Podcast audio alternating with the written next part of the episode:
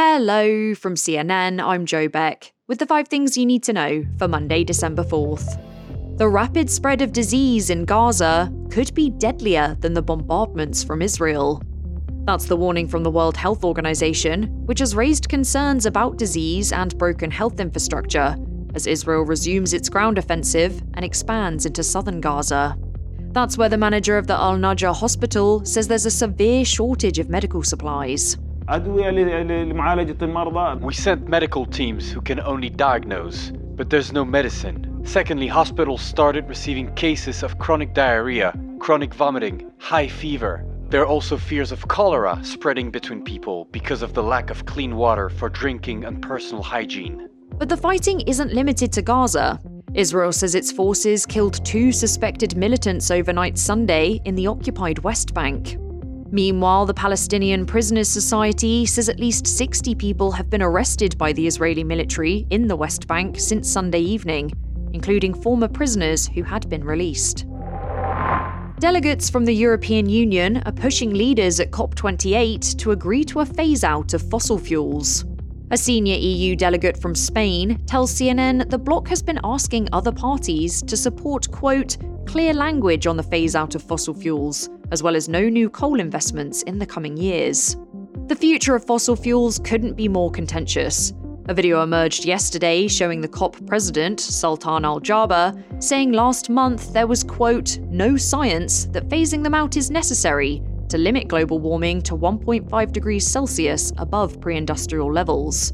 After complaining of unfair media coverage of his remarks to reporters at the talks, Al Jaber has since strongly defended his commitment to climate science. Everything this presidency has been working on, continues to work on, is focused on and centered around the science. I have been crystal clear on that point in every opportunity. In the US, the Supreme Court will look today at whether to approve a controversial case on the opioid epidemic that involves OxyContin maker Purdue Pharma. The company's bankruptcy agreements will see it give billions of dollars to victims of the opioid epidemic, while protecting members of the Sackler family, who owned the company, from current and future opioid related civil lawsuits. The up to $6 billion deal was initially approved by a New York court in May, but the Justice Department requested that the highest court review the settlement. CNN legal analyst Joey Jackson says the biggest controversy is giving future amnesty to the Sackler family. The essence of it is the Sacklers are not a party to the bankruptcy. So, why is the argument should they be immune from any future liability at all? It sets a standard and a precedent for not only Purdue, but for major corporations yeah. into the future, and that is wholly significant. Wreckage and additional remains have been found off the coast of a Japanese island after a US military aircraft crashed there last week. The remains haven't been identified yet, but the Osprey aircraft was carrying eight airmen when it went down. The body of a 24 year old was recovered last week. The Air Force says the Osprey was carrying out a routine training mission at the time of the quote mishap, and the cause of the crash is still under investigation.